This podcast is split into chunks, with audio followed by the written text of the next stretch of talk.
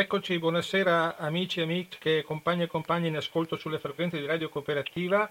Abbiamo al telefono con noi stasera lo storico Eric Copetti e con lui parleremo del libro eh, molto, molto, conosciuto in, questo, in, questi ultimi periodi della storia, della storia, editoriale italiana che è E allora le foibe, edizione La Terza, un libro, un libro molto molto importante e molto significativo.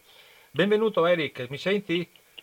Buonasera, sì. Bene. Un saluto a tutti e a tutti. Grazie, grazie, grazie. Stai, stai passando un vero tour de force di, di conferenze, di interviste, di, di, di, collegamenti che ho visto che sei stato molto impegnato e ti ringrazio di aver trovato lo spazio anche per, per venire a Radio Cooperativa a parlare di questo libro che ha suscitato, lo diciamo, anche un mare di polemiche oltre che un mare di complimenti. Allora io partirei dai complimenti che sono doverosi anche per il coraggio di uscire in linea in una, il sistema editoriale italiano un po' ingessato, se vogliamo, per quanto riguarda i titoli. Avete avuto, penso sia stata la casa editrice, non so se mi dirai tu, un titolo dirompente. Dimmi, dimmi, raccontami di questo titolo perché è veramente dirompente. Poi passiamo alle cose più, più serie, diciamo.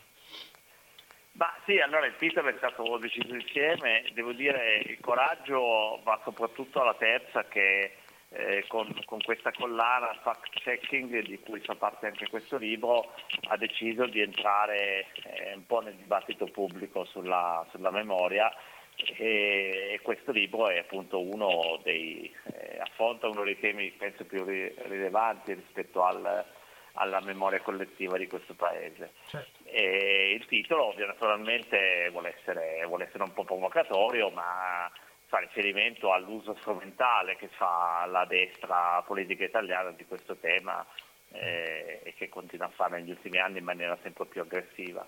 Una destra che ti è costato parecchio in questo. Eh, dobbiamo rendere, rendere pubblico per chi qualora non, qualcuno, qualcuno non lo sapesse, che ti è costato moltissimo questo, in termini anche personali questo, questo titolo, questo successo editoriale, perché ripeto è all'undicesimo posto sulla, nella classifica della saggistica della lettura e penso andrà ancora più su perché sta, sta, è stato lanciato in maniera molto, proprio dai militanti anche secondo me, cioè, c'è proprio for, uno sforzo per fare, per fare andare avanti questo libro, però ti è costato moltissimo anche sul piano personale questo. Eh, sì, sì, purtroppo sì, devo dire eh, ormai sono più di due mesi che è in corso perché il, il libro è stato, diciamo, ho, ho, dichiarato che sarebbe uscito già a fine dicembre, quindi eh, poi è uscito il 15 gennaio, però eh, da quando diciamo, è uscita la notizia che sarebbe uscito il libro eh, è cominciata una campagna infamante nei miei confronti, quindi con eh, eh, diciamo, una serie di articoli infamanti, ingiuriosi nei miei confronti, non posso definirli altrimenti, in cui dicevo il termine più più carino è quello di negazionista delle foibe, che è ovviamente del tutto irreale, considerato che ho fatto un libro addirittura sul, sul tema, quindi non nego per niente, anzi eh, aggiungo semmai piuttosto che togliere certo. eh, elementi di complessità alla vicenda. E, e, di conseguenza una serie di attacchi su, sui social network che sono diciamo più scontati e, e purtroppo fanno parte di una di un'epoca di, di, di sottocultura eh, che è molto, è molto, diffusa, che non riguarda solo me. Eh, chiaramente non, fa, non, solo non fanno piacere questi insulti, queste, eh, queste ingiurie continue sui social network, ma eh, sono anche in alcuni casi preoccupanti quando si tratta di minacce vere e proprie, addirittura in alcuni casi tirando in ballo anche i miei figli, quindi insomma è una cosa che fa particolarmente impressione. Eh, e sono secondo me in parte la conseguenza proprio di quegli articoli diciamo, apparentemente più seri usciti sui giornali di, di estrema destra. E, e, poi sì, c'è un, eh, un, ulteriore elemento che non so nemmeno bene come spiegarmi, però da, è, già, è, già, successo diverse volte ormai, per cui eh, c'è un'offensiva di segnalazioni dei miei post da parte evidentemente di membri dell'estrema destra che portano a far sì che mi viene chiusa la pagina di Facebook ripetutamente eh, in situazioni in cui chi mi segue sui social network, sa benissimo che io non uso mai termini volgari, ho sempre un tono molto pacato, molto conciliante, molto comprensivo, quindi sono, è totalmente assurdo che vengano eh, cancellati i miei post o appunto addirittura mi, mi, viene chiusa la pagina. In questo momento la mia pagina è chiusa per tre giorni eh, perché ho eh, mostrato dei post offensivi nei miei confronti e quindi per questa ragione è stata chiusa. Diciamo all'assurdo degli assurdi, cioè tu che sei sì. vittima di queste cose alla fine vieni punito con la squalifica, chiamiamola così, per tre giorni, ma comunque l'hanno chiusa diverse volte perché io da, ovviamente avendo in programma questa trasmissione, questa conversazione, ho, seguito, eh, ho sempre seguito le tue anche le tue disavventure da un certo punto di vista personale, però alla fine mi viene da pensare, no, ma allora cioè, qui in Italia basta citarle e scoppia un grande casino, ma in fin dei conti hai solo detto e allora le foibe che riprende una, una cosa proprio che esisteva già, è un tormentone non nuovo, che tutti abbiamo letto, subito anche in caso di qualche contestazione, diciamo, che rimaneva essere verbale, perché era il modo, il modo eh, sciocco e stupido molte volte di interrompere un ragionamento. No? Tu stavi un ragionamento che adesso cominciamo subito a farlo su, su, per contestualizzare quello che è accaduto prima, perché la destra non può pretendere di far cominciare la guerra nel 1945, in realtà è finita. Cioè noi raccontiamo le cose prima per far sì che la gente capisca, che le persone capiscano, e poi uno salta fuori sempre il solito, è stata diventata una battuta, e allora le foibe, no? che mi pare è stata Caterina Guzzanti no? a tirare fuori questo personaggio. Allora, Eric, cominciamo velocemente a dare quei, quei flash di, di, notizie per dire, guardate che la guerra non è, fi, fini, non è cominciata nel 1945 con i problemi che sappiamo e che nessuno vuole negare, perché dare del negazionista a chi racconta le cose penso che sia un accontamento e una contraddizione in termini che non, la, non le riproprendiamo più il termine negazionista. Era usato per altre persone, se non mi sbaglio, molti anni fa, era per chi negava l'esistenza dei lager il termine negazionismo, non certo per chi scrive un libro di foibe o scrive un libro di guerra, di guerra jugoslave e, e, narra quello che è accaduto. No? Allora, diamo un paio di notizie proprio per far capire alla gente che ci ascolta che la guerra non è eh, non è cominciata nel 1945 ai confini orientali. Sì, sì. Ma eh, sì, guarda, io proprio infatti la sensazione che ho è che si voglia, cioè, non, in realtà si voglia negare la storia, cioè si vuole mantenere questa vicenda eh, all'oscuro sostanzialmente, usare soltanto termini retorici, sol, soltanto una retorica intorno a questa questa vicenda senza inquadrarla in un contesto storico. Quindi sostanzialmente chi mi accusa, accusa molti miei colleghi di negazionismo, di fatto nega lui stesso, nega la complessità della storia, nega la, la vicenda storica in sé, non, cioè non, vuole proprio parlare di storia. Questa gente non vuole parlare di storia, questo è il vero problema, quindi ha paura della storia, perché qualche modo effettivamente guardando la storia per come si è dipanata eh, le responsabilità del fascismo sono grossissime. Poi nessuno nega naturalmente che le vittime di quelle specifiche vicende che vengono definite foibe, che sono due episodi del 43 e del 45, siano vittime dei partigiani comunisti jugoslavi. Questo è chiarissimo ed è ovvio e sono in gran parte, come io dico sempre, sono vittime innocenti, sicuramente non tutte vittime inermi, cioè vittime in quel momento uccise al di fuori del combattimento. E quindi eh, ovviamente va, eh, vanno condannati quei crimini, su questo non ci sono dubbi, ma appunto quei due episodi fanno parte di un contesto più grande che è il contesto della seconda guerra mondiale che in questi territori arriva eh, grazie al fascismo, cioè è l'Italia fascista insieme alla Germania nazista che invade la Jugoslavia nel 1941. Quindi questo è un dato da cui bisogna partire naturalmente, se no non si capisce niente, cioè che, che cosa ci fanno i partigiani lì se non ci fosse stata la seconda guerra mondiale, se non ci fosse stata l'invasione della Jugoslavia non ci sarebbero stati neanche i partigiani e non ci sarebbero stati neanche le foibe, probabilmente neanche l'esodo. Quindi questo è il dato da, da cui bisogna partire. Eh, invasione, invasione il... violenta, inv- guerra violenta, occupazione violentissima perché tutti dimenticano sempre quello che è accaduto prima, cioè dal 41 al 43 diciamo, e per non, per non parlare della, di quello prima della guerra. Limitiamoci al 41-43, il primo periodo, una guerra sì, mostruosa. Un, un, lungo, cioè, un, un, lungo, periodo di oppressione nei confronti delle popolazioni non italiane di quell'area già nell'epoca fascista, ma appunto dal 41 in poi eh, è un'invasione violenta, ma soprattutto una repressione che dovrebbe colpire in teoria le resistenze, ma che di fatto colpisce in gran parte le popolazioni civili eh, che vengono coinvolte eh, nelle repressioni, che sono repressioni simili a quelle che poi porteranno i nazisti in Italia dopo, dopo l'8 settembre, quindi eh, catture di ostaggi, fucilazioni, campi di concentramento, eh, tutte le classiche tipologie di repressione e violenza da parte di un esercito che non è in grado di controllare il territorio. E, i campi di concentramento sono forse proprio l'elemento più, più, significativo. Il campo di Arbe, che si trova non lontano da Fiume, quindi più o meno in quella geografica, eh, muoiono 1500 civili, in gran parte donne e bambini, che sono deportati lì per toglierli dalla, dall'area di, di, resistenza. Non sono campi di sterminio, naturalmente non è la Shoah, eh, anche in questo caso non ha senso fare questi paragoni, ma eh, sono campi dove la gente muore di fame, sostanzialmente di fame esistenti sotto gli occhi dei soldati italiani. Quindi cioè, questo è il contesto di violenza in cui va inquadrata anche la violenza successiva. Certo, anche ricordo sempre a chi ci ascolta che l'uso del campo di concentramento italiano per civili slavi rastrellati è diffuso in tutta Italia. Qui a Padova, ricordo sempre, a Chiesa Nuova abbiamo un campo abbastanza limitato come superficie e come numero di persone, che però si può annoverare circa 400 persone che sono morte di fame, di stenti e di malattie proprio per l'abbandono di come erano lasciati e l'opera di padre Cortese che poi è morto, è, sta, è stato ucciso e, e bruciato a Riva di San Saba che andava ad aiutarli portandogli aiuti in quanto cappellano, diciamo, no? che poi padre Cortese era di Cherso, per cui si capisce ancora di più la volontà di aiutarsi, no? di avere questa, questa, unione proprio di popoli che si sentono oppressi da, uno, da, un, da un, regime violento e in cui abbiamo i generali che si sono, come tu ben sai, eh, si sono schierati dalla parte di chi si uccide troppo poco, no? tanto per dare uno slogan. Sì, hai fatto benissimo a citare questo caso perché veramente io, io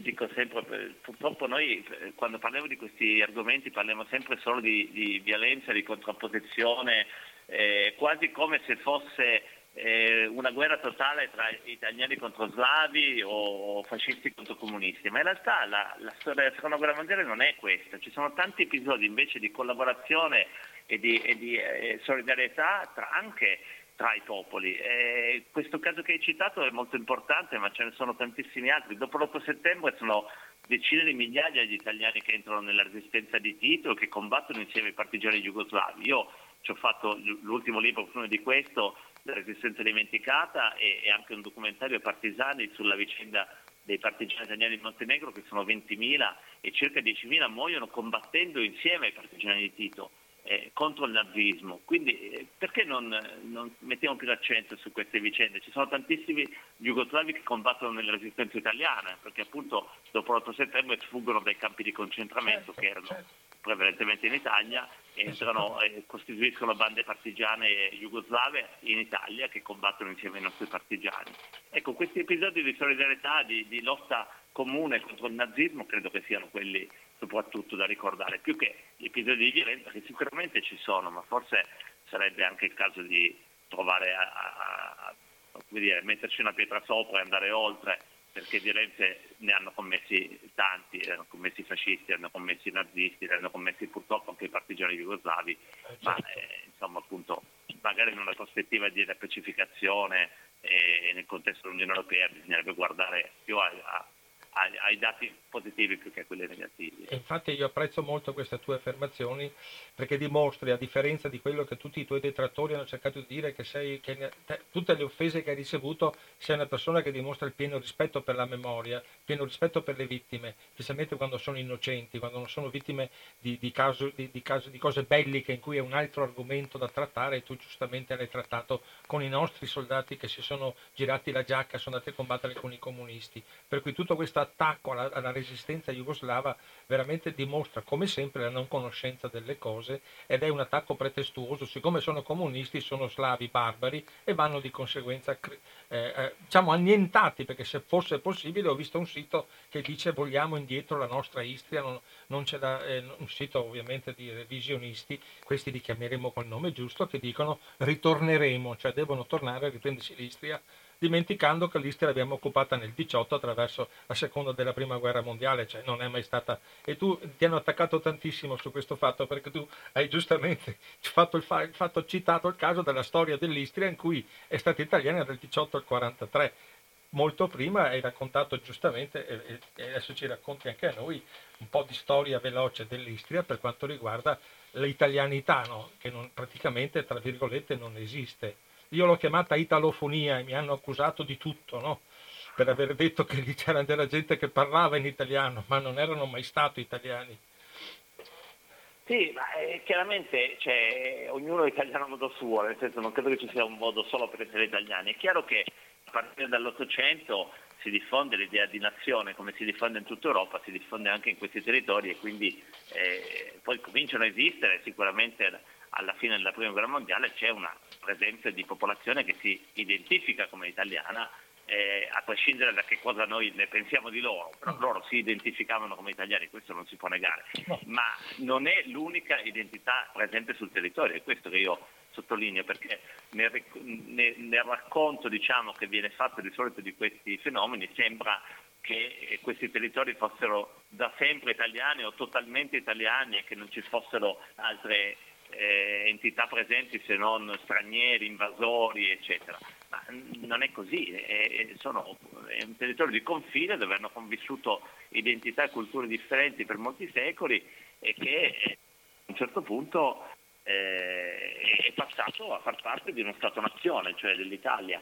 E da quel momento in poi sono cominciati i problemi perché nell'impero ungarico si poteva convivere insieme anche avendo identità diverse. Eh, in uno Stato-nazione, in particolare nell'Italia fascista, non era, non era accettato. Guarda, oggi sono stato ad Aosta mm. eh, a parlare di questi temi e per quanto sembri, sembri, così lontano dal confine orientale, loro hanno avuto una storia simile negli anni del fascismo, eh, certo. in cui è stato negato il bilinguismo, è stata negata l'identità differente da quella italiana, è stato negato l'uso della lingua, eh, della lingua locale. In fondo sono fenomeni che hanno toccato anche l'Alto Adige e tanti altri territori dell'Italia.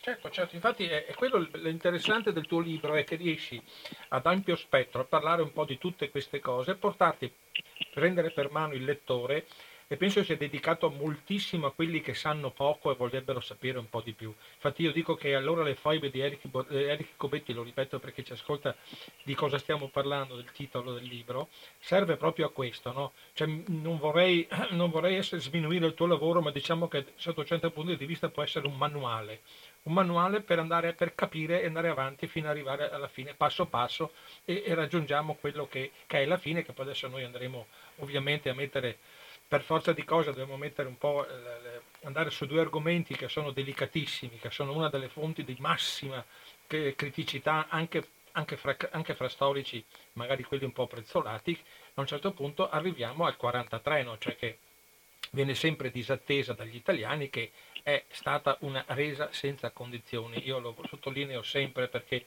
ci siamo ammantati dell'armistizio per fare un po' meno brutta figura. Ci siamo arresi senza condizioni agli alleati. Ovviamente questo ha provocato la caduta di tutte le strutture, le strutture statali e ovviamente il subentro dell'alleato che si è preso lo spazio che abbiamo lasciato. Nel 1943 eh, è uno dei primi momenti di, di, di gravissima tensione all'interno diciamo, dell'Istria, un po' di tutto il nord della Jugoslavia, dove erano presenti parecchie eh, multi, multietnicità o multilinguismi. Lì cominciamo, e lì cominciamo una grandissima battaglia, no? perché si sono schierati tutti da una parte e pochi dall'altra. Cito Giacomo Scotti perché è un amico e tu sai meglio di me che è una persona che vi va sempre ricordata in questi casi. Comunque nel 43 dopo settembre accade qualcosa in Istria specialmente. Cosa, come, come, la descriviamo questa... Eh, sì, allora, eh, questo è il primo, il primo fenomeno che, che, ricordiamo nella giornata del ricordo appunto eh, che appunto è, va inserito in questo contesto di violenza di cui abbiamo già parlato, del cuore della seconda guerra mondiale. Eh, e, e, si crea un momento di, di, vuoto di potere sostanzialmente, un, uno spazio di anarchia eh, non controllato dove lo Stato italiano scompare, l'esercito italiano viene in gran parte catturato dai tedeschi e deportato in Germania e, e, i tedeschi prendono il controllo delle zone più strategiche, quindi delle città, delle coste, ma all'interno dell'Istria rimane appunto privo di controllo. E in questo territorio avvengono diciamo, due, due eventi contestuali, ma eh, che, si, che, si, intersecano tra di loro. Diciamo. Da una parte una rivolta popolare di fatto, cioè una rivolta popolare che ha caratteri eh, molto tradizionali, molto tipiche, tipico delle rivolte contadine, diciamo, eh, in cui eh, le persone, appunto slo, eh, sloveni ma soprattutto croati in quest'area, eh, oppressi da vent'anni di fascismo, che hanno subito i crimini di guerra italiani due anni precedenti, che eh, colgono l'occasione in qualche modo per vendicarsi. C'è una vendetta di, che può essere di tipo personale, col vicino di casa che ti ha fatto un torto, o può essere invece di tipo sociale, come nel caso dei minatori dell'Arsa che eh, uccidono alcuni impiegati che erano considerati in qualche modo responsabili dell'oppressione precedente, o, o di tipo politico in altri casi. Eh, in questo contesto quindi di, di, di, violenza incontrollata subentra un tentativo da parte delle bande partigiane locali di prendere il controllo, di creare una piccola repubblica partigiana e di eh, in questo caso colpire diciamo, volontariamente i, quelli che loro ritengono i, responsabili del, dell'amministrazione pubblica italiana, che di fatto sono impiegati, cioè gli impiegati statali, perché i, i principali, dire, i, crimi, i, criminali di guerra, le persone che avevano davvero un ruolo di potere scappano subito, quindi non, non, non vengono presi in quel contesto. Le vittime in quel contesto sono praticamente tutte persone che avevano dei ruoli marginali, cioè può essere l'impiegato delle poste, l'impiegato comunale, quindi eh, ripeto, eh, quasi sempre persone che sicuramente possiamo considerare innocenti, certo avranno avuto, eh, saranno stati iscritti al partito o hanno avuto un ruolo nell'amministrazione, ma insomma oggettivamente considerarli colpevoli di qualcosa è, è insensato. Ma nel fondo eh, questo, questo, fenomeno di, di, violenza fa circa in totale tra appunto, le persone uccise dai partigiani e le persone uccise in altro modo circa 400-500 vittime. Eh, nei giorni immediatamente successivi i tedeschi prendono il controllo, cioè fanno un grande rastrellamento e occupano il territorio. E durante questa operazione uccidono 2500 persone. Con la stessa logica, cioè di nuovo colpiscono persone che loro ritengono essere favorevoli alla resistenza o vicini al, ai partigiani, non, non, vengono colpiti i partigiani, non vengono quasi mai colpiti coloro che avevano infoibato le persone in precedenza.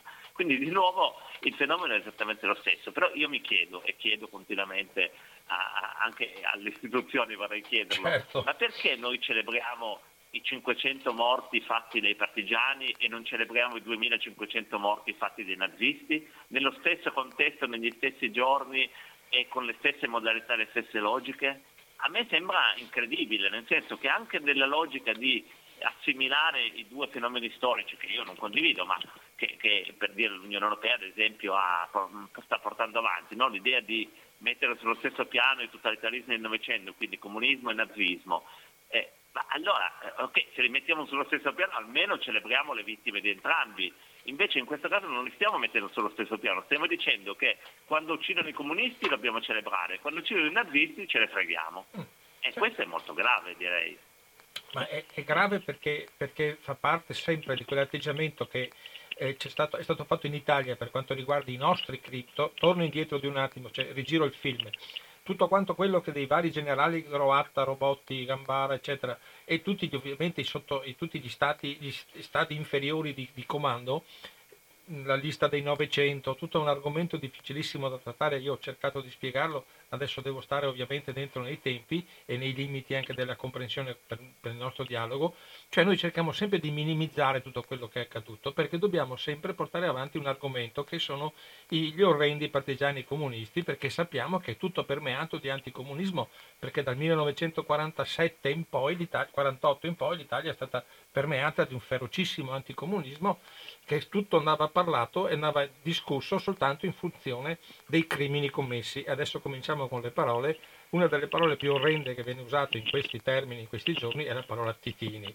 Io vorrei tanto capire chi è stato il primo che ha usato questo, non, saprà, non, si saprà mai.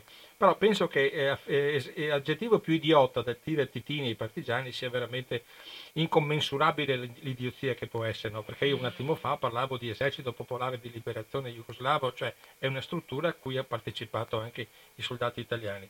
Ma questo qui, vedi, tu come hai citato un numero, ovviamente tu immagina già che asco- molti di chi ci ascoltano, spero pochissimi, già cominciano le polemiche sui numeri, no? la contabilità dei morti è un argomento proprio totale, cioè siamo arrivati a, a, a numeri allucinanti, no? centinaia di migliaia, un milione, decine di migliaia, cioè tutti hanno un numero da giocare. No? Tu hai dato un numero che è incontrovertibile ormai perché è storicamente dimostrato, che però ovviamente appena lo diciamo a qualcuno che non ha questa conoscenza, gli si accendono tutte le lampadine e ti, e ti blocca la pagina Facebook perché scrivi guardate che i morti sono stati solo 500. Questo atteggiamento che tu dicevi giustamente, perché deve continuare e non riusciamo mai a superare la logica dello, diciamo, della tifoseria da stadio, no? Cioè, c'è gente che lo fa proprio per, come fossero degli ultras di questo fatto, no? I morti sono tutti da una parte e nessuno dall'altra. Poi quando andiamo più avanti, adesso fra poco andiamo un po' più avanti, andiamo al 45, apriti cielo, lì ne capitano di tutti i colori con i numeri, no? Gasparri, Docet, no? Allora, cosa possiamo fare?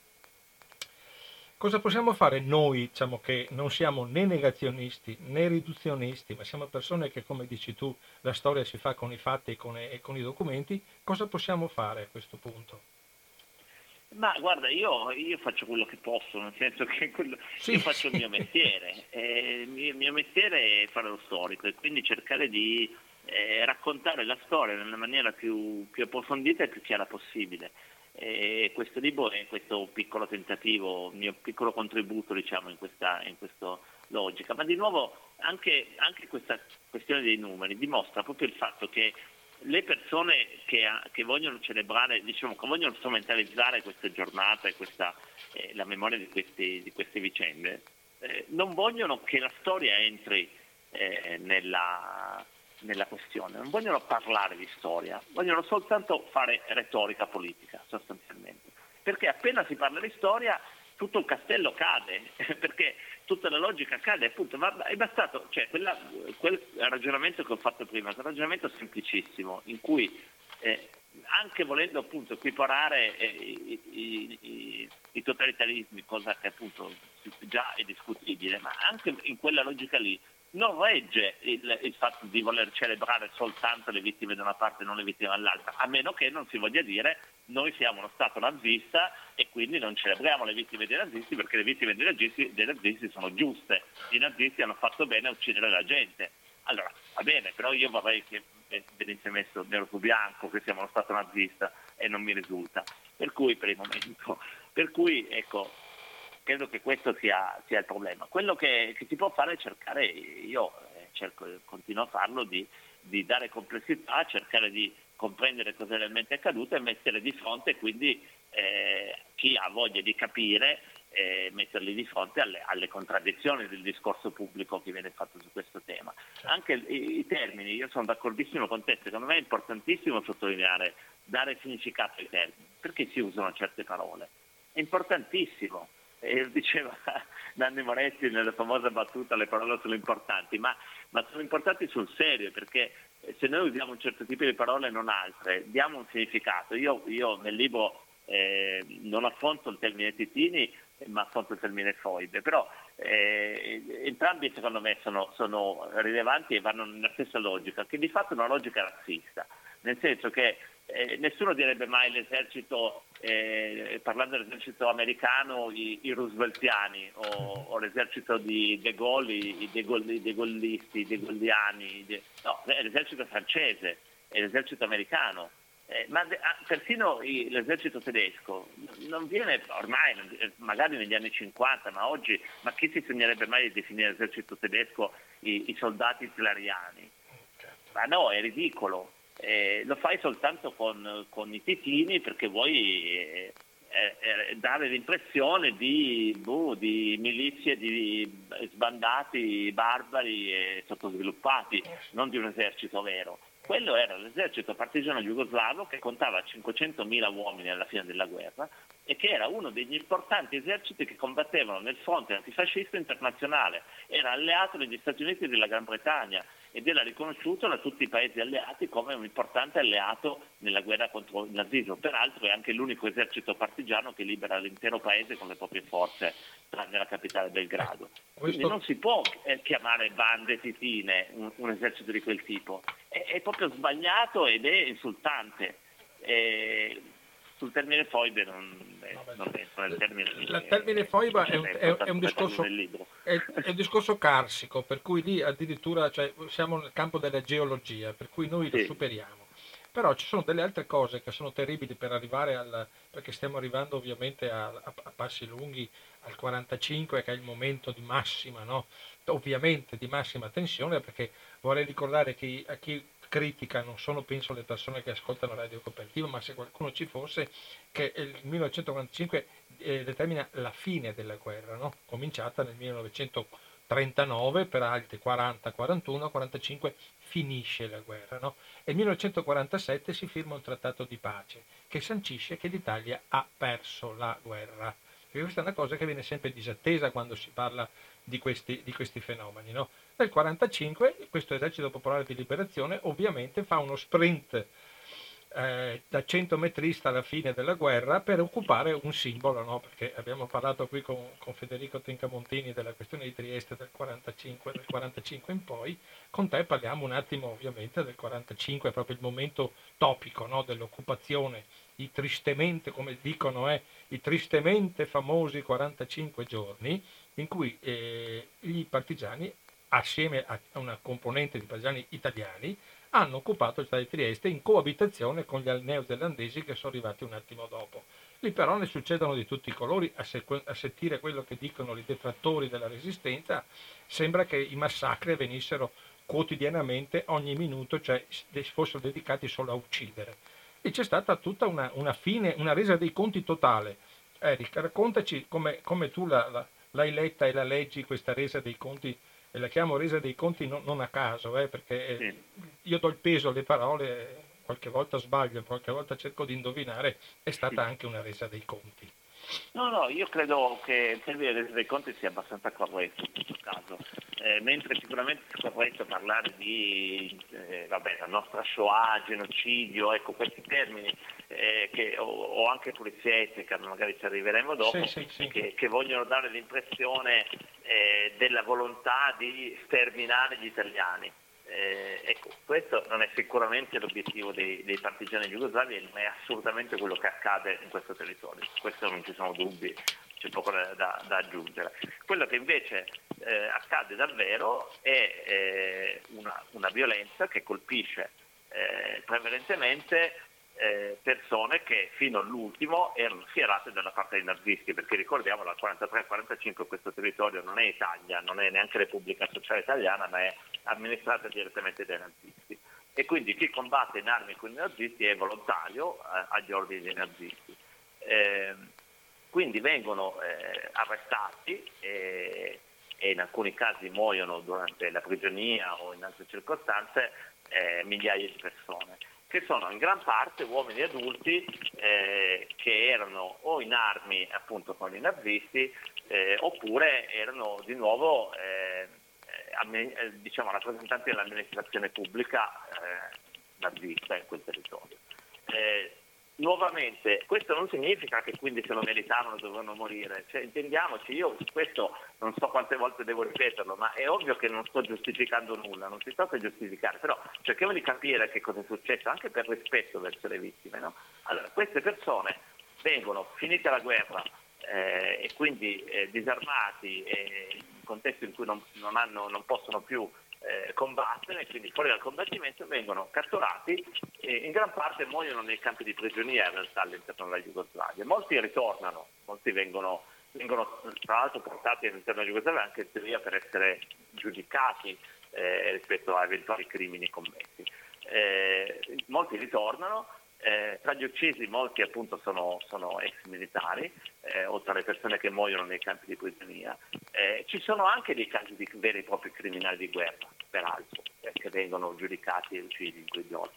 Eh, uno di questi è Vincenzo Serentino che viene giudicato anche dalla Commissione italiana per, per, valutare i crimini di guerra come un criminale di guerra, cioè gli stessi italiani dicono sostanzialmente anche noi l'avremmo fucilato nel 1946, ma nel 2007 riceve medaglia, l'onorificenza come vittima delle foide. Eh, quindi cioè, è, è, proprio un assurdo perché passati 60 anni eh, lo Stato italiano decide di, di, dare la medaglia a un criminale di guerra che lo stesso Stato italiano 60 anni prima aveva giudicato come criminale. Scusa, eh, scusa l'interruzione, per chi ci ascolta, Vincenzo Serentino era l'ultimo prefetto di Zara ed era membro del, comit- del Tribunale Speciale per la Dalmazia che si muoveva a, a, a, fucilare e a condannare a morte a, con praticamente senza processo, con processo farsa, decine e decine di partigiani che venivano catturati. È fuggito, è andato a Trieste, è stato preso dai partigiani, fucilato e giustamente il fucilatore fucilato è stato pagato. Poi ha avuto la medaglia che l'Italia, la Repubblica Italiana ricorda, è scritta in questa placca, che adesso andiamo a raccontare la storia della placca della Repubblica Italiana. Eh, scusa l'interruzione, era per chi ci ascolta una precisazione. Sì, sì, sì, no, no, hai fatto, hai fatto benissimo. No, eh, appunto non vorrei dare l'idea che siano tutti criminali, eh, però ci sono anche casi di questo tipo che eh, diciamo di nuovo mettono, mettono, in contraddizione la storia reale con eh, la retorica che si vuole fare di queste vicende, perché se si vogliono eh, onorare tutte le vittime delle foibe si finisce per onorare anche i criminali di guerra.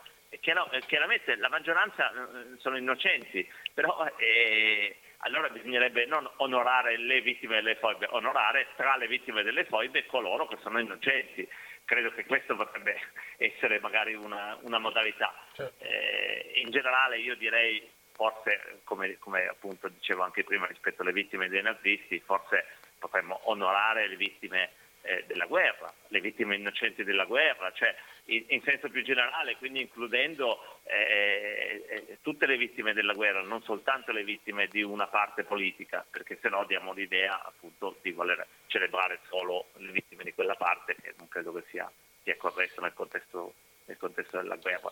Peraltro, scusa, aggiungo soltanto una cosa, perché eh, sottolineo che non, che non, ha neanche senso parlare di pulizia etnica, perché in questo eh, in questo frangente è evidente come le vittime, in base a quello che ho appena detto, eh, non siano scelte perché italiane, ma sono scelte perché appunto rappresentavano lo Stato eh, nazista, l'amministrazione nazista, oppure combattevano in armi per i nazisti. Eh, e quindi questo tipo di repressione avviene in maniera simile in tutta la Jugoslavia, eh, dove arriva l'esercito partigiano vengono portate avanti repressioni simili. Di nuovo non si tratta di giustificare, sono episodi drammatici, ma che fanno parte del, del, eh, del, contesto storico della fine della seconda guerra mondiale.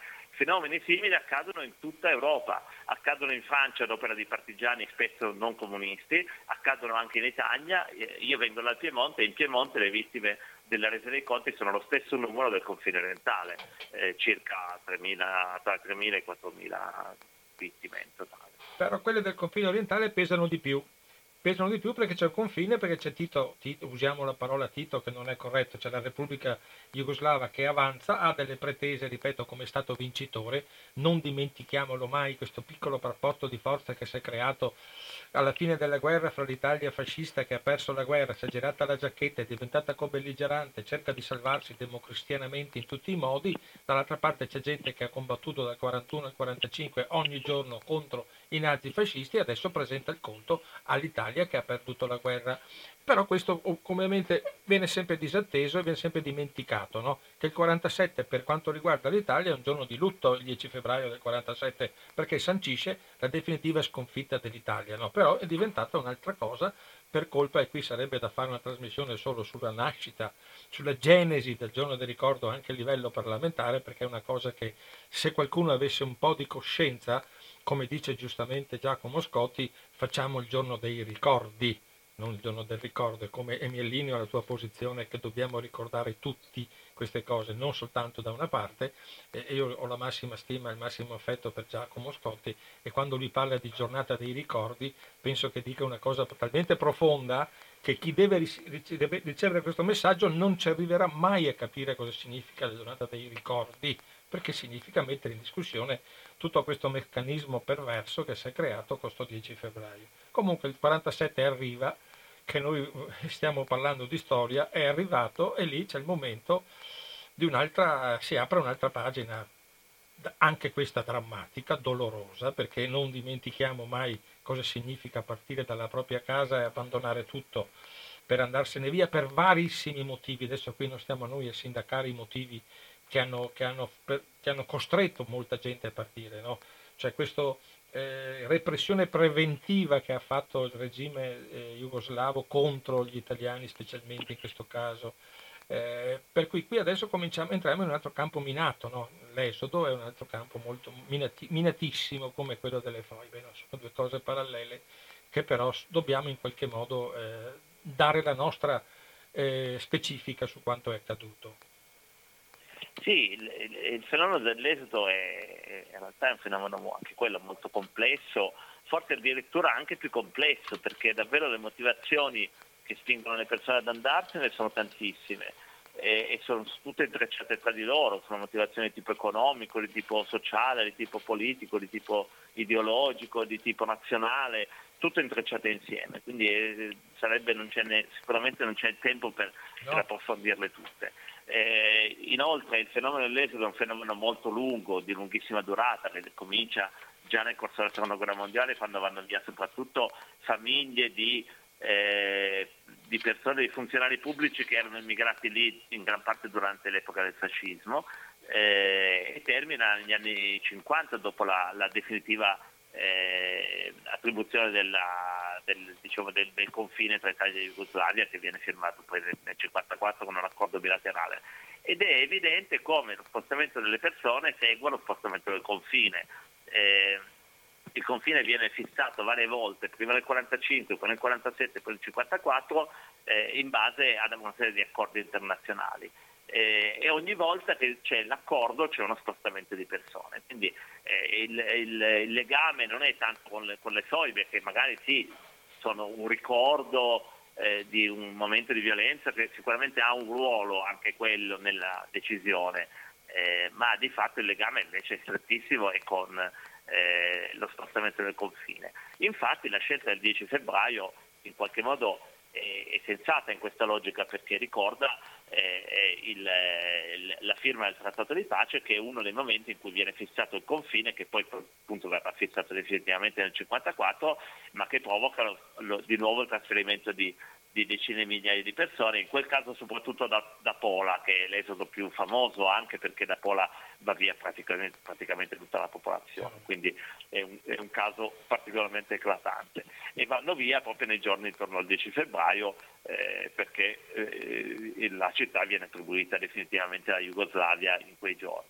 Eh, quindi ecco, il, il punto fondamentale è, è, proprio lo spostamento del confine. Il 10 febbraio quindi ha un senso in, quello, in quell'ottica, un senso per ricordare la, la, tragedia dell'esodo, perché l'esodo è davvero una tragedia per, per centinaia di migliaia di persone e per un intero territorio che perde una sua componente importante, perde quella sua multietnicità, multinazionalità che abbiamo detto all'inizio. Quindi in qualche modo è un impoverimento per quel territorio ed è un, una, una, tragedia per queste persone che devono, devono perdere le loro case ma anche ricostruirsi una vita faticosamente in un altro paese, in qualche modo in un altro territorio. Eh, ma è, è, come giustamente sottolineavi tu, è, è, paradossale che però sia stato scelto come giorno di fatto di lutto nazionale, un giorno che dovrebbe essere un, un, giorno di festa, perché eh, da che mondo è mondo, il giorno in cui si firma un trattato di pace, quindi finisce ufficialmente una guerra, dovrebbe essere un giorno di festa, non un giorno di tragedia. E quindi in qualche modo eh, sottolineando, cioè trasformando questo giorno di festa in un giorno di tragedia, stiamo dicendo che noi non accettiamo quel, quell'evento, in qualche modo lo rifiutiamo, lo consideriamo eh, ingiusto. Però eh, ricordiamoci una cosa, che intanto non solo l'Italia ha acquisito quei territori ah, nella stessa maniera, cioè avendo vinto la prima guerra mondiale invece che persa. La prima guerra mondiale l'abbiamo vinta, abbiamo acquisito tutti i territori del Friuli, altri territori e poi anche questi territori eh, del confine orientale. Alla fine della seconda guerra mondiale invece abbiamo perso e quindi abbiamo perso parte di questi territori, non tutti perché il Friuli è rimasto l'Italia, Trieste e Gorizia sono rimaste l'Italia, in definitiva abbiamo perso una parte eh, neanche maggioritaria dei territori che avevamo acquisito dopo la prima guerra mondiale, però abbiamo perso dei territori perché abbiamo perso la guerra. E io aggiungo anche una cosa che può risultare impopolare, ma per fortuna abbiamo perso la guerra perché primo stavamo dalla parte sbagliata, se ci ricordiamo, perché appunto se conosciamo la storia sappiamo che noi abbiamo, siamo entrati nella seconda guerra mondiale, abbiamo voluto quella guerra, siamo entrati in quella guerra a fianco dei nazisti, combattevamo dalla parte di chi ha fatto la Shoah, per intenderci, quindi fortunatamente la guerra è stata persa, se no oggi saremmo tutti nazisti. Non solo, ma oggi quei territori sarebbero Germania, perché dal 1943 in poi quell'area era stata di fatto annessa alla Germania e amministrata direttamente dai nazisti. Quindi quando diciamo eh, a causa della sconfitta in guerra abbiamo perso l'Istria, dovremmo di- ricordarci che eh, no, perché l'Istria era già, eh, era già nazista di fatto, quindi l'avevamo già persa non l'abbiamo persa il 10 febbraio del 47, l'abbiamo persa semmai l'8 settembre del 43. Esatto. Esattamente, questo è. C'è qualcuno che ti ha accusato delle peggiori cose, sappiamo, no?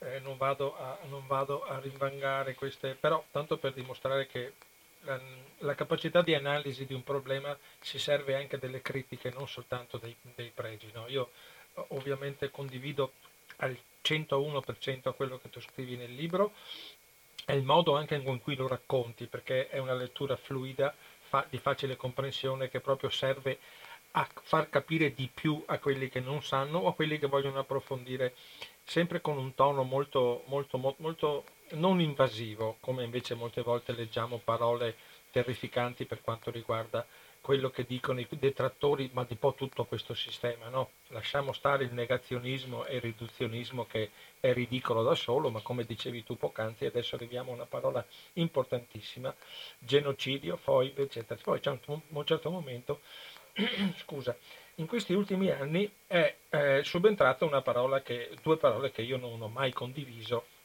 e adesso condivido con te la critica, ed è la parola pulizia etnica. Ci tengo con te a parlarne e tu sei una persona che, chiedo scusa, una persona che conosce anche lingua, la lingua diciamo jugoslave, lingue jugoslave e vado a cercare una definizione perché siamo nel 1992 no? quando abbiamo cominciato a parlare di pulizia etnica, non certo nel 1945-47 perché eh, veniva usata in un altro contesto, in un'altra situazione, con un altro valore, con un altro, con un altro scopo. No? C'erano i ministri, i vari ministri Eccola qua, la pulizia etnica è l'anno del,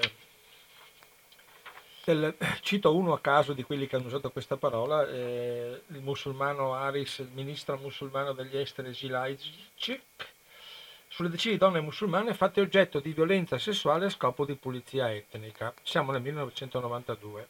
Mi pare che niente a che fare con 1945-47 ed è una, eh, una traduzione politecnica dell'eufemismo etnico ciscegne, se non mi sbaglio, adottato dalla propaganda mediatica di tutto il mondo per le sue interessanti implicazioni. Perché pulizia etnica significa che ci sono etnie più pulite e etnie più sporche, no? Il fascismo aveva usato la parola bonifica etnica quando ha fatto venire molti contadini a occupare le terre occupate nel 18. Come mai è piaciuto tanto a, ai detrattori poi de, de, delle guerre jugoslave, perché non è che la destra abbia parlato molto bene, delle, abbia fatto un, un, vanto delle guerre jugoslave, se non partecipandoci qualcuno in qualche formazione paramilitare Ustascia. Come mai che è piaciuto tanto questa parola politecnica? È perché non sanno esattamente cosa vuol dire, non sanno in che termini stato, in che contesto è stata usata, oppure perché sanno che è, è di forte impatto verso chi, chi legge?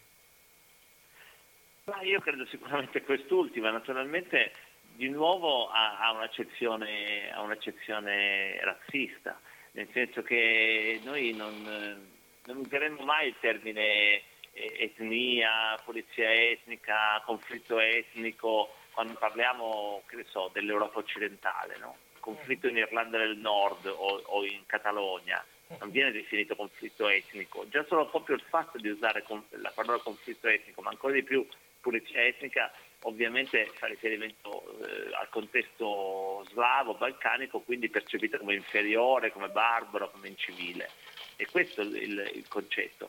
In ogni caso, come giustamente dicevi, il termine non solo perché stato coniato dopo, ma anche perché proprio è, è, si, si, si, adatta a quel tipo di fenomeno di guerra eh, e non, non, ha, non, ha, senso per parlare della seconda guerra mondiale, perché nel contesto degli anni 90 la volontà è proprio quella di eh, compiere dei massacri eh, contro le popolazioni ritenute nemiche per spingere il resto della popolazione ad andarsene. Eh, questo è il fenomeno della pulizia etnica ed è un fenomeno che eh, dire, di fatto comporta appunto il, il, il massacro e l'allontanamento della, della, popolazione nello stesso momento, quindi un allontanamento con le armi sostanzialmente in mano militari eh, della popolazione nemica. Eh, quello che avviene nella seconda guerra mondiale, innanzitutto c'è quello che avviene nei confini, confini orientali, nei territori dell'Alto Adriatico, come abbiamo detto fino adesso, eh, non, non, è questo fenomeno perché appunto le violenze e, e l'esodo sono del quasi del tutto scollegati. Eh, la gente non va via perché viene massacrata. Eh, quando, quando, avvengono le stragi non va via praticamente nessuno in realtà, eh, quindi la, la, gente va via per altre ragioni in, in contesto diverso e in periodo successivo o precedente, ma comunque non eh, collegato alle, alle stragi. E, e inoltre non, non, non, va via tutta la popolazione perché rimane comunque circa il 20% della, della comunità italiana rimane sul territorio e, e non subisce violenze particolari e, e, inoltre non c'è la volontà da parte dell'esercito partigiano jugoslavo di mandare via la popolazione italiana, questo è evidentissimo in tutti i documenti jugoslavi dell'epoca, quindi è, è, è proprio insensato usare una terminologia del genere. Dopodiché è chiaro che c'è comunque una, una pratica di, eh, diciamo, no, non di espulsione ma di eh, spostamento in qualche modo forzato, nel senso che le ragioni che spingono gli, gran parte degli italiani ad andarsene sono certamente anche eh, in qualche modo coercitivi. Eh, ma non hanno a che fare con la loro identità etnica e nazionale, eh, o, o, o, poco, o solo in parte, ecco, ma non solo con quello. Lo dimostra tra le altre cose anche il fatto che vanno via anche 50.000 sloveni e croati da quelle terre, non solo gli italiani. Quindi di nuovo questa è una delle tante contraddizioni nel discorso eh, pubblico che viene fatto su questo tema. Si dice allo stesso momento si dice eh, vanno via solo perché italiani, espulsi solo perché italiani e poi si aggiunge pensate sono andati via anche 50.000 sloveni croati e quindi allora non, non erano mandati via perché italiani, esatto. no, non funziona il ragionamento. Ma sono scomparsi dai radar quei 50.000 sloveni e croati. Ultima, ultima perla, perché me la sono tenuta per ultima perché merita. La lettura, che ti citavo come undicesima in classifica questa settimana, ha fatto una bellissima bipagina con un bellissimo eh, ragionamento fra te e Raul Pupo eh, sul problema delle foibe di Tito. Ovviamente non potevano intitolare diversamente che le foibe di Tito, ma su questo ma io voglio entrare in un particolare. C'è un fotografo che viene, che l'avrai vista, che ha fatto delle foto no, della, delle, di queste voragini, di questi buchi, eccetera, e si chiama Alessio Franconi. E il titolo del suo pezzo è Crimini dei part- è una colonna in mezzo al vostro, alla vostra pagina. Crimini dei partigiani, dalle voragini della Slovenia emergono i resti di altri massacri. Adesso sembra che probabilmente la Slovenia abbia eh, qui cita la, la, la, la Uda la, la grotta del, dell'inferno, un tunnel di Santa Barbara, un ex miniera, i ricercatori hanno trovati davanti a loro di circa 1400 corpi calcificati e ammassati. Addirittura hanno chiesto a, agli esperti del, della, della, dell'analisi del, del, riconoscimento attraverso il DNA per sapere chi saranno. Ma la perla di questo signor Alessio Franconi che fa il fotografo di professione, non è né uno storico e né tantomeno un politologo, dice l'autorità slovena ha ricostruito il percorso infernale della violenza a cui quelle persone furono sottoposte. All'inizio il regime portava i cadaveri nelle ex miniere e nei rifugi antiaerei. In seguito, su suggerimento dei sovietici, i prigionieri da massacrare venivano condotti in aree boschive remote, piene di foibe, per occultare al meglio i crimini commessi. E questo è un Deshman che è il co-presidente della commissione che si sta occupando delle, del riconoscimento delle, delle, delle vittime, queste vittime che improvvisamente abbiamo, eh, siamo arrivati a 250.000 vittime no, di questi massacri dei comunisti in Slovenia. Però la perla, ripeto, la ribadisco, è i cadaveri eh, nelle miniere e rifugi antiaerei in seguito, su suggerimento dei sovietici, hanno usato le foibe. Allora, tu pensa, tu hai scritto un libro, tutti noi ci occupiamo di queste cose da anni a vari livelli, poi troviamo un, uno che impunemente fa un'affermazione del genere e nessuno gli dice niente. Cioè, io capisco le, la, la, la, varietà di idee che possiamo avere tutti e ho il massimo rispetto per chi non la pensa come me, però arrivare al punto che un Corriere della Sera avvalli è, una colonnina, non è un grande articolo, però è scritto, rimane agli atti, che sono stati i sovietici che hanno insegnato agli partigiani jugoslavi a usare le foibe. Io capisco che nel mondo è tutto colpa dei sovietici, però questa francamente non me l'aspettavo. Tu cosa ne pensi? Ma è, di nuovo è la dimostrazione del fatto che si vuole, si vuole mantenere l'ignoranza su questa storia, cioè l'ignoranza che consente di, di dire qualunque cosa. No? E purtroppo è una cosa diffusa in molti campi e non solo in questo, quindi non credo che sia un caso isolato. però c'è un po' la tendenza per cui chiunque può dire qualunque cosa su qualunque argomento e chi ha ragione è quello che urla più forte, non quello che ha studiato di più. E, e questo è completamente assurdo, no? eh, io credo, eh, siccome abbiamo una, una vicenda storica da raccontare e siccome non la conosciamo perché pochissimi l'hanno studiata davvero e per molti anni è vero che se ne è parlato poco e si è studiata poco, questo non ci sono dubbi, poi magari un'altra volta potremo parlare delle ragioni. Eh, allora, eh, bene, affrontiamola, parliamone, diamo voce agli storici, diamo voce agli studiosi che per anni si sono occupati di questa faccenda. Come giustamente dici, con prospettive diverse, con interpretazioni diverse, ma interpretazioni basate sui fatti, sui dati, su quello che, che realmente è successo non eh, che appunto che chiunque, siccome non ne sappiamo niente, allora chiunque può dire la sua e gli storici devono stare zitti perché sono negazionisti. e questo è un paradosso incomprensibile che però purtroppo è quello che sta accadendo su questo tema. Esatto. Eh, Eric, io ti ringrazio tantissimo, siamo perfettamente nei tempi previsti dalla, dalla nostra conversazione. Volevo ricordare la collana che ha, che ha, permesso la pubblicazione di questo libro molto molto interessante e allora le foibe. Fast checking, la storia alla prova dei fatti. Questo, e questo lo dice lunga di, dell'importanza, poi c'è Carlo Greppi che ha scritto anche lui un libro che, che spero di, di, avere anche lui ospite in una conversazione nel, nel prossimo futuro, casomai ci metteremo in contatto per questo motivo. Comunque è molto importante, la storia alla prova dei fatti. Qui abbiamo fatto un lavoro, noi abbiamo cercato ovviamente di condensare in un'ora tutte le cose che giustamente hai detto occorrerebbero tante trasmissioni che però io credo che avremo occasione di averne ancora perché l'argomento usciti dalla, dalla nebbia tumultuosa, chiamiamola, del 10 febbraio, poi si può arrivare a dei ragionamenti molto più, come stasera, anche pacati dal punto di vista anche dei critici. No? Io penso che nessuno come l'anno scorso mi potrà accusare di aver fatto una trasmissione sbilanciata, perché ho avuto anche questo. Nella lunga carriera di questa trasmissione ho avuto anche una citazione e una minaccia di essere, di essere deferito alla, alla commissione per eh, per, non per le pari opportunità, della, del ministero che, di, di, quelli che, che, adesso non mi ricordo più, scusatemi, sono un po' stanco. Comunque mi hanno minacciato di questo, di questo fatto che non dovevo fare una trasmissione sbilanciata. Penso che con te abbiamo fatto una trasmissione estremamente eh, logica, attenendoci ai fatti, molto storica, senza fare la propaganda che abitualmente fanno i vari Gasparri e compagnia nelle televisioni, o anche il nostro amico tra virgolette, eh, Bruno Vespa non è che sia da meno nelle stupidaggini dette in televisione. Noi abbiamo solo una radio, abbiamo raccontato ai nostri ascoltatori quello che tu hai scritto molto bene. Io ti ringrazio tantissimo Eric e spero di averti ancora in trasmissione per qualche argomento inerente alla tua val- importantissima ricerca storica che stai facendo, che continuerai a fare, per cui sai già benissimo che se uscirà un altro libro eh, siamo qui che ti aspettiamo per, per, conversarci assieme perché veramente ti ringrazio tantissimo anche perché ripeto sei oberato di impegni e è molto, è molto valido il fatto che tu abbia partecipato anche alla nostra trasmissione.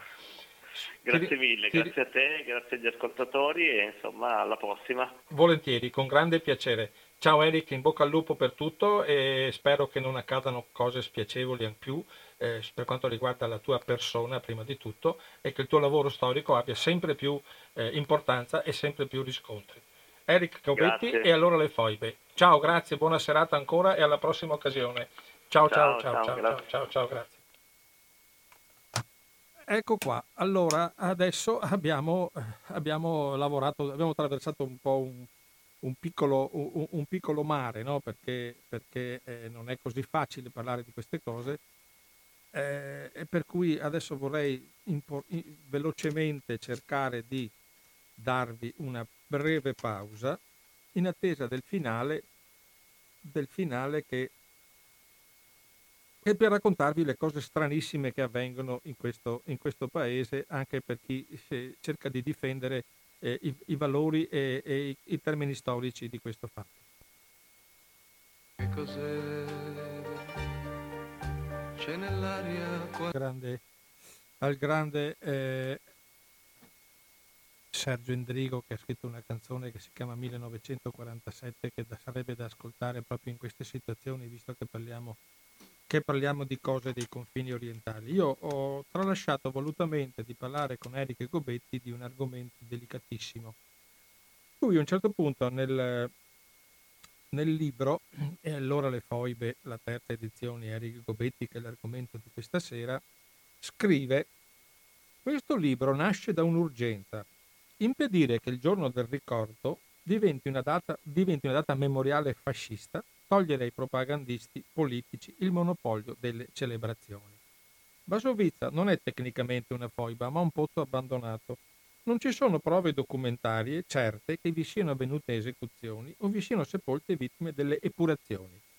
In questo senso i volumi cita, vabbè, eh, i volumi citati in bibliografia possono essere considerati tutti, compreso il mio, negazionisti perché negano il, fatto, il falso storico. Allora, fin qua è una cosa che molte persone che si occupano di confini orientali di foibe conoscono bene, però c'è qualcuno che non la conosce bene, evidentemente, perché a un certo punto il governatore del Friuli Venezia Giulia, Fedriga, occorre mettere una barriera di dignità davanti a chi vuol negare i drammi delle persecuzioni titina, eccoli, al confine orientale. Per questo e per ogni altro rigurgito negazionista, essere qui è fondamentale oggi. Così il presidente del Friuli Venezia Massimiliano Vedriga, in occasione della cerimonia tenutasi al Monumento Nazionale della Foiba di Basovizza nella ricorrenza del giorno del ricordo. E poi va avanti che bisogna togliere la, la, la, l'onorificenza a Tito, eccetera, che farà pressioni al Parlamento, eccetera. Allora, cosa accade? La sezione Ampi di Brescia, centro, centro, Brescia Centro, caduti di Piazza Rovetta, ha pubblicato un tweet, un tweet in cui eh, riporta le parole di Eric Cobetti, in cui dice che Basovizza non è tecnicamente una foiba, ma un pozzo abbandonato. Apriti cielo, adesso basta, urla punto esclamativo in tweet di Federica, twittando così. Legge il tweet di Ampi Brescia su Basovizza e subito agina l'immarcabile accusa di negazionismo twittando così. Adesso basta. Mi auguro che Ampi Nazionale intervenga subito e tutte le forze politiche condannino un'affermazione di tale gravità. Con l'avvicinarsi del 10 febbraio il rigurgito negazionista trova sempre purtroppo qualche voce disposta a utilizzarlo. Allora, fin qua siamo nella diatriba fra una sezione Ampi di Brescia e un presidente di, di, regione, il quale ognuno ha il diritto di esprimere il proprio parere, perché qui nessuno dei due è depositario della scienza infinita. Invece no, non va a finire così.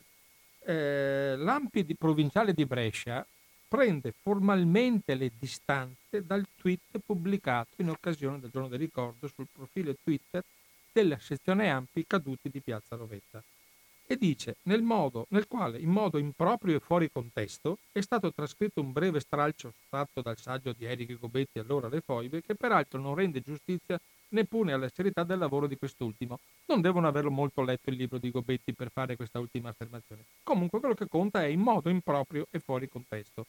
Per cui bisogna chiedere a Federica il permesso di, di parlare o meno della foiba di Basovizza, che ripeto e ribadisco tanto perché sia chiaro il mio pensiero che è condiviso da decine e decine di storici, non dall'Ampi provinciale di Brescia e mi dispiace molto.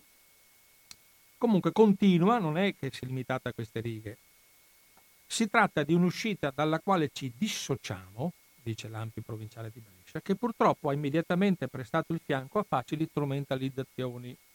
Perché fra persone che non sanno, ovviamente tutti credono a chi? Credono a Federica e alla, chiamiamola, all'immaginario collettivo nazionale che è diventato il monumento nazionale di, della febbre di Basovizza, tra parentesi, chiuso col cemento, col cemento da, da, da, Andreotti, perché quando si è capito che era meglio non andare avanti sulle ricerche perché probabilmente prendevamo tutti una cantonata, perché c'erano agli atti molte ricerche e molte prospezioni fatte dagli alleati appena finita la guerra, quando non c'era ancora l'Italia che comandava, perché fino al 1954 Trieste era territorio libero comandato dal governo militare alleato. Continua la, la, l'associazione eh, provinciale, eh, il Comitato Provinciale Ampi di Brescia non, non si limita a questo, no? La nostra associazione impegnata da tempo nella diffusione della conoscenza storica della complessa vicenda del confine orientale, come recita la legge. Non possiamo permettere che l'autorevolezza dell'Ampi sia compromessa da voci stonate fuori luogo. In chiusura, la minaccia di ricorrere agli strumenti disciplinari, il Comitato Provinciale dell'Ampi di Brescia si riserva di compiere accertamenti rispetto a quanto accaduto, senza escludere il ricorso ai rimedi che, in questi casi, lo statuto dell'associazione contempla. Ecco, questo io sono rimasto esterefatto, quando, anche perché poi si trova ovviamente eh, la, la, pagina ufficiale del, di questo comunicato dell'Ampi provinciale di Brescia, non è che si dice che abbia detto proprio, c'è da qualche parte pubblicata la, la, il comunicato stampa del 10 febbraio 2011 con scritto Ampi Brescia, eh, firmato Ampi provinciale Brescia, per cui è agli atti, diciamo, se vogliamo, di chiunque andarci a cercare questo comunicato stampa.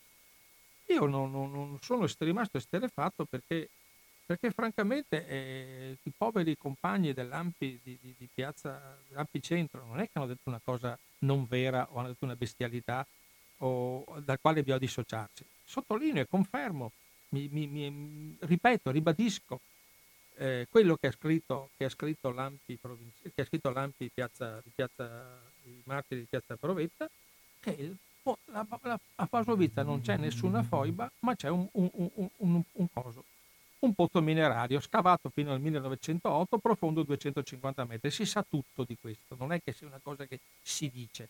E poi ci sono le testimonianze di chi vedeva che i fascisti di Trieste usavano, eh, del, del, durante, durante, l'occupazione nazista, usavano la, il buco, il pozzo minerario come eh, discarica per i corpi di coloro i quali morivano sotto le torture.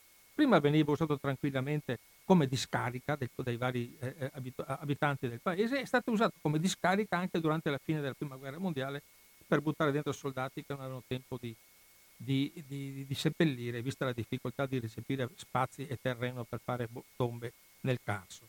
Per cui è, è il fuori contesto, eh, chiaramente mi sembra il comunicato che sia fuori contesto. Sono molto dispiaciuto di questo, di questo fatto che, che, che l'Ampi provinciale di Brescia eh, abbia fatto questa, questa gaffa, perché la gaffa l'ha fatta l'Ampi provinciale di Brescia, che poi sembra addirittura, e su questo dovrei verificarlo, che anche l'Ampi nazionale avesse eh, ribadito questo, questo, rilanciato questo comunicato stampa. Allora, le affermazioni sono due. Una corrisponde a una verità lessicale, l'altra è una verità storiografica. La prima affermazione, Basovizza non è tecnicamente una foiba ma un pozzo abbandonato, è una verità incontrovertibile, essendo le foibe delle cavità naturali. Questa è una cavità scavata dall'uomo. Allora, eh, sulla terminologia non ci sono dubbi. Questo è l'incipit del, disco, del capitolo Foiba di Basovizza, del Vademecum per il giorno di ricordo, pubblicato a cura anche di Rao il Pupo, dall'Istituto regionale per la storia della resistenza dell'età contemporanea del Friuli Venezia Giulia. In realtà ah, non si tratta di un foiba, abisso carsico, bensì di una cavità mineraria pozzo della miniera di grandi dimensioni, larga una decina di metri e profonda di 50 metri. Non ci sono prove documentarie certe che in, in storiografia l'incertezza viene variamente interpretata, ma che le fonti siano lacunose è pacifico, tant'è vero che ogni asserzione al riguardo è formulata dubitativamente. Allora, il, persino il, il il vademecum è stato sottoposto a critiche da parte diciamo, del, di un po' tutti, no? specialmente dalla parte della destra del, del Friuli Venezia Giulia. Poi c'è una, una, persona, una persona, che, che eh, come Josef Iriefez, è uno storico incontrovertibile, ci ha scritto un libro, il Foibe, la storia d'Italia, nel 2009. La cautela con cui vengono espressi i giudizi basta darsi un'idea dell'incertezza. Venne probabilmente utilizzata per gettarvi le salme, parte, pare in massima parte membri della questura e forse anche di alcune altre foglie vicine. Cioè l'incertezza esiste. La verità assoluta, abbiamo stabilito poc'anzi, non ha di, nessuno, però che ci sia un attacco così forte, così chiaro, così incontrovertibile a una sezione dell'AMPI da parte del, del Comitato Provinciale, che poi, ripeto, sembra che anche il, la direzione nazionale dell'AMPI abbia rilanciato, è una cosa che non, ha, che non sta assolutamente eh, che sta assolutamente in, in, in, cielo né in terra. Sono molto dispiaciuto di questo fatto, perché diamo praticamente spazio che uno come Federica, che dà l'incipit del ragionamento, e poi l'Ampi di Brescia si adegua. Cioè io penso che non ci sia niente da spartire fra un, un, governa, un governatore di, de, di, di, destra come è Federica, perché nel Friuli Venezia sta facendo la sua giunta, non è certo una giunta che possa essere diciamo, da, da citare fra le persone più vicine all'argomento per esempio dei migranti eccetera. E poi c'è questo eh, ribadire ogni volta lo scandalo, il fatto che il maresciallo Tito, presidente della Repubblica Federale Socialista Jugoslava, sia stato insegnito da Sala di una munificenza della Repubblica Italiana deve essere abrogata perché a loro non va bene perché Tito è un massacratore, è un assassino, dimenticando che farebbe parte di coloro i quali erano dalla parte di chi ha vinto e quando a, a, a Parigi hanno firmato quel 10 febbraio quel trattato che piace tanto a loro, della firma dalla parte dei vincitori, c'era scritto Repubblica Federativa Jugoslava e Jugoslava, dalla parte di, di chi invece aveva perso c'era scritto Repubblica Italiana De Gasperi. Ecco, cioè, ricordiamoci sempre di questi valori e usiamo sempre le parole nel modo corretto, nel modo che sia percepibile a tutti. Eravamo dalla parte sbagliata, abbiamo perso la guerra, per cui non abbiamo da accampare nessun diritto, se non la bontà, come disse De Gasperi, la vostra personale solidarietà.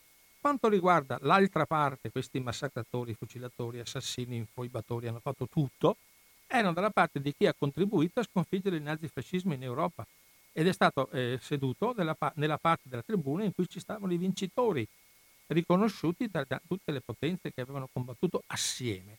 Erano gli famosi alleati. Per cui allora ci vuole un po' di modestia e un po' di, di, di, di tranquillità e non usare le parole a vanvera, tipo negazionismo, eccetera, e non dare ovviamente queste, usare questi termini veramente proprio terrificanti che sono stati usati contro, contro eh, Lampi, Brescia, Lampi, Lampi, di Brescia Centro su Basovizza. No? Ci dissociamo, no? eh, compromessa da voci stonate e fuori luogo. Cioè, e addirittura sono, saranno, non so come è andata a finire, perché chiaramente voi sapete che preparare trasmissioni come questa è abbastanza complicato, per cui non è così semplice. Diciamo che ho preso a spunto eh, la, la, l'atteggiamento o, o, ostativo di Federica, barriere contro chi nega le foibe, via l'onorificenza a Tito, ci abbiamo messo insieme tutto perché a noi, piace, a noi, come a noi Federica piace fare un po' di casino con rigurgito negazionista, no? sono quelle parole in cui si beano a dirle secondo me, si sentono più forti quando le dicono e allora di conseguenza abbiamo questo, questo fatto.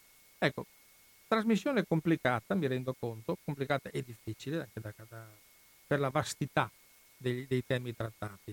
Eh, ed è, sono nove capitoli ed è, ed è veramente una, un libro, quello di, di Eric Gubetti, che bisogna assolutamente diciamo, proporre a chi vuole capire di più, a chi vuole informarsi, a chi ha il piacere e la, e la, e la voglia anche di, di, di, di conoscere, conoscere il, il, gli avvenimenti dei confini, delle famose complesse vicende del confine orientale, come recita l'ultima riga della legge 30 marzo 2004, numero 92, che è istituito il 10 febbraio, giorno del ricordo. Allora, termino con una proposta. Eh, Giacomo Scotti, per la persona molto più importante e molto più nota di me, ha detto alla giornata vorrei che, che arrivassimo alla giornata dei ricordi ed ha perfettamente ragione, perché tutti abbiamo da ricordare qualcosa e non solo da una parte, ma anche dall'altra c'è chi deve ricordare. Poi invece qualcuno questa settimana mi ha fatto, mi ha fatto riflettere su questa situazione, su questo argomento.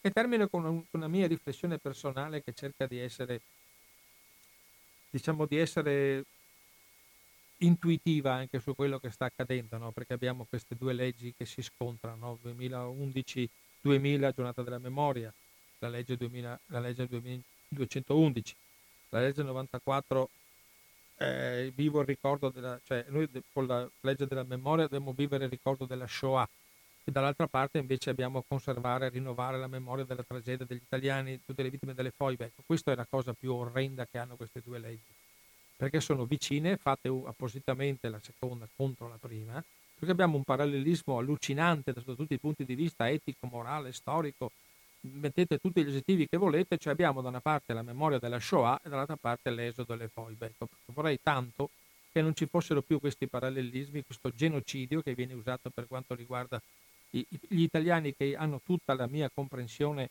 e tutto il mio affetto che è dovuto partire e lasciare la propria casa per, per, per vari motivi, come diceva anche con Eric, anche la paura, anche le intimidazioni, cioè non è tutto facile quando si vive la storia in diretta, per cui mi rendo conto della difficoltà e, della, e del problema che lascia su, le traccia sulle, sulla pelle de, delle persone il momento di lasciare la propria, la, la propria casa, la propria terra e andarsene lontano, chissà cosa ti porterà.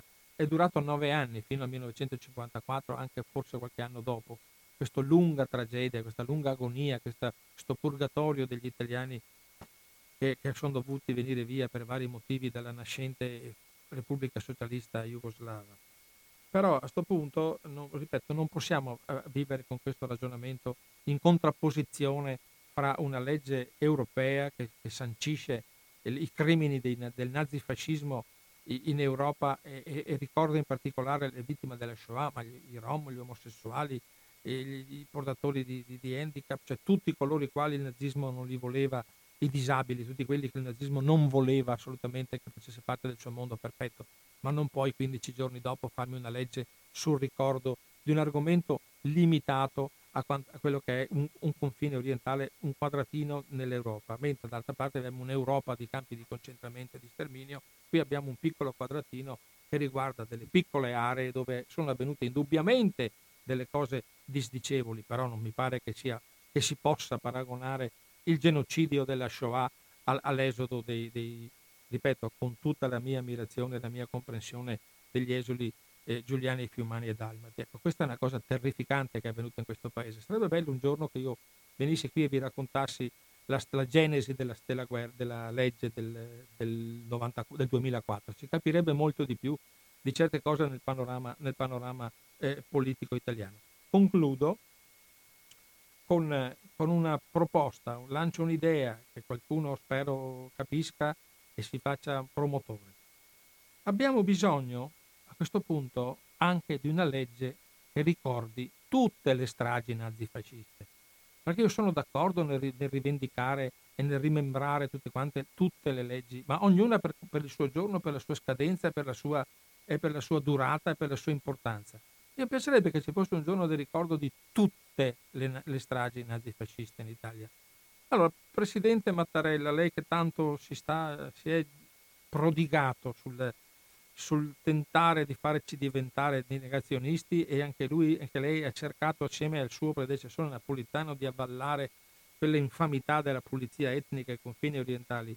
Presidente Mattarella, faccia, si faccia promotore di questa cosa, di questa giornata di tutte che ricordi, ricordi tutte le stragi nazifasciste in Italia. È chiedere troppo, per cui penso che sia una cosa doverosa invece per quanto riguarda questa, questa situazione nostra. Così togliamo questa, questo, eh, questa alternativa che si è creata assurdamente in un, in paese come l'Italia di avere due cose diametralmente opposte che vengono confuse anche per la anche per il valore mediatico che hanno. No? Abbiamo libri, film, documenti, documentari da una parte e dall'altra e a un certo punto uno, io capisco che il cittadino medio normale, il quale non passa la sua giornata come posso fare tanti di noi a leggere libri, a documentarsi, a studiare, a preparare trasmissioni, a essere eh, addentro a queste cose. Cerchiamo di non fare più questi, questo errore che sta minando la, la, in certi momenti anche la coesistenza, perché non è giusto che Enrico Betti diceva delle, mina- diceva delle minacce, perché ha semplicemente raccontato quello che vi sto dicendo anch'io in questo momento, il quale sottoscrivo al 100% a quello che lui dice, eh, faccio mio, non l'avevo già fatta mia in altre trasmissioni, non, non, per mia fortuna, sfortuna non scopro stasera il problema, scopro stasera, dopo sto mese ho scoperto il libro di, di, di Eric Gobetti e allora le foibe, che vi invito veramente a leggere e a, e a ragionare su questo, su questo, sugli argomenti che lui usa perché sono veramente molto, molto interessanti, molto profondi e molto distaccati, cioè non c'è assolutamente la propaganda tipica di certa destra che sta facendo semplicemente macelleria storica, macelleria politica in questo caso. Io vi ringrazio tantissimo della pazienza che avete avuto nell'ascoltare la quarta puntata di Finestre sulla Storia. Bruno Maran vi, dà, eh, vi auguro una buonissima e una tranquilla serata noi ci diamo appuntamento, se tutto va secondo le regole di, di, questo, di questo, mondo, eh, andiamo verso la lettura della la rassegna stampa di venerdì. Di venerdì, eh, venerdì ne abbiamo eh, 26. Mentre il 9 marzo, attenzione, il 9 marzo, cioè la quinta puntata di Finestre sulla Storia, ha un argomento altrettanto impegnativo come quello di stasera. Con il professor eh, Angelo Dorsi facciamo una trasmissione sul, su Gramsci, eh, Gramsci e la, e la sua eh, si, Gramsci e la nascita del Partito Comunista, cioè a, a, eh, per fare continuare la, l'avventura diciamo, del centenario. Eh, allora, Gramsci, allora abbiamo detto, guardate, il titolo sarà eh, Dimenticare Livorno, una conversazione sulla nascita del Partito Comunista un secolo fa con il professor Angelo Dossi. Dimenticare Livorno, ecco, invece stasera abbiamo E allora le foibe, il 9 marzo abbiamo Dimenticare Livorno. Eh, per cui siamo, siamo perfettamente in linea con quello che sta accadendo nella storia del nostro paese. Grazie di averci ascoltato, di averci ascoltato. Allora, a venerdì per la rassegna stampa, al martedì 9 marzo per eh, dimenticare Livorno con il professor Angelo Dorsi e la, la, ovviamente la figu- imperniato sulla figura di Antonio Gramsci.